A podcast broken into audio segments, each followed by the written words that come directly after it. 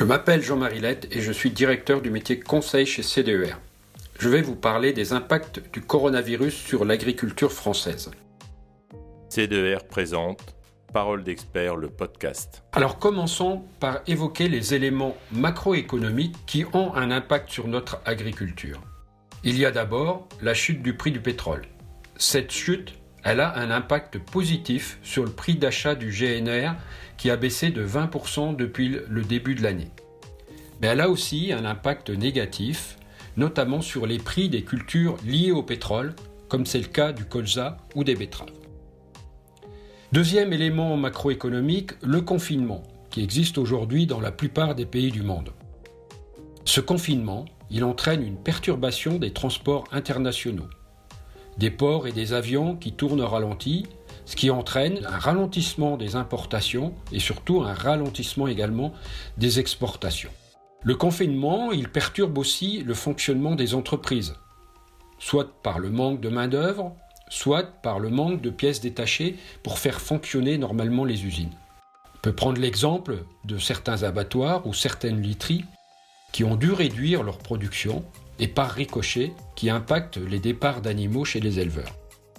Il y a enfin l'interdiction des rassemblements, la fermeture des bars, des restaurants, des cantines, des marchés, qui modifient complètement les modes alimentaires des Français. Là aussi, on peut prendre deux exemples. C'est que la fermeture des restaurants et des cantines a entraîné une forte baisse de la consommation de frites, d'où l'obligation pour certaines usines de transformation de pommes de terre de fermer provisoirement. Deuxième exemple, la consommation de bière a elle aussi fortement chuté. Faut savoir que environ 30% de la bière est consommée dans les bars hein, et euh, même jusqu'à 70% dans certains pays, ce qui fait qu'au niveau mondial, eh bien, on aura une consommation de bière qui sera en forte chute cette année.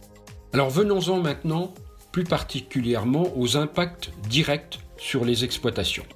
Il sera différent selon les types de production. Commençons par les exploitations qui peuvent être impactées dès maintenant en trésorerie. C'est le cas pour les éleveurs de jeunes bovins, de porcs ou de volailles, qui peuvent pour certains subir des retards dans les départs de l'eau pour cause de difficultés de transport ou de ralentissement des abattoirs. C'est le cas aussi des éleveurs laitiers pour lesquels les laiteries risquent d'avoir des difficultés d'écoulement d'utilisation du pic de lait au printemps prochain. C'est le cas aussi des exploitations avec vente directe à la ferme, qui ont perdu pour certains une partie de leur clientèle.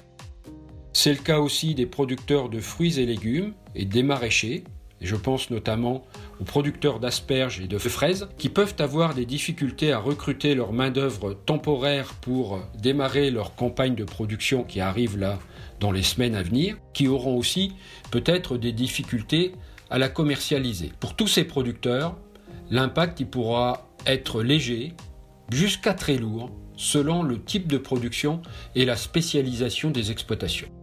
Concernant les grandes cultures, on va dire que les conséquences à court terme sont relativement faibles, tout simplement parce que la récolte 2019 est quasiment engagée en totalité.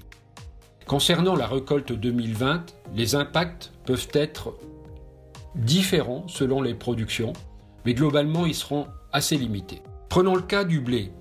Le blé a chuté euh, avec l'arrivée de la, pandémie, mais s'est bien repris au cours des dernières semaines. Aujourd'hui, les cours sont au plus haut de ces derniers mois. Il semble que la demande de pain, suite au confinement, est en assez forte hausse et les meuniers ont des problèmes d'approvisionnement. Le prix actuel assure 160 euros par tonne à la moisson 2020 pour les producteurs, ce qui est plutôt un bon prix comparé aux années passées. Il n'en est pas de même pour l'orge de brasserie. Certes, son prix n'a pas beaucoup bougé, mais il reste à des niveaux de prix faibles. Et les perspectives sont mauvaises pour la campagne 2020, tout simplement parce qu'on l'a dit tout à l'heure, la consommation de bière sera en berne partout dans le monde, et c'est conjugué à des surfaces françaises 2020 qui seront plus élevées, d'où vraiment peu d'espoir de voir les cours remonter sur la campagne 2020. Le colza, lui, a lourdement chuté, plus de 50 euros par tonne. C'est la chute du pétrole qui a entraîné à la baisse toutes les huiles végétales, dont le colza. Le sucre, pour les mêmes raisons, est passé de 420 dollars la tonne à 360 dollars la tonne. On est pratiquement revenu à la case départ. Bien évidemment, c'est l'éthanol, directement concurrent du pétrole, qui tire à la baisse le prix du sucre.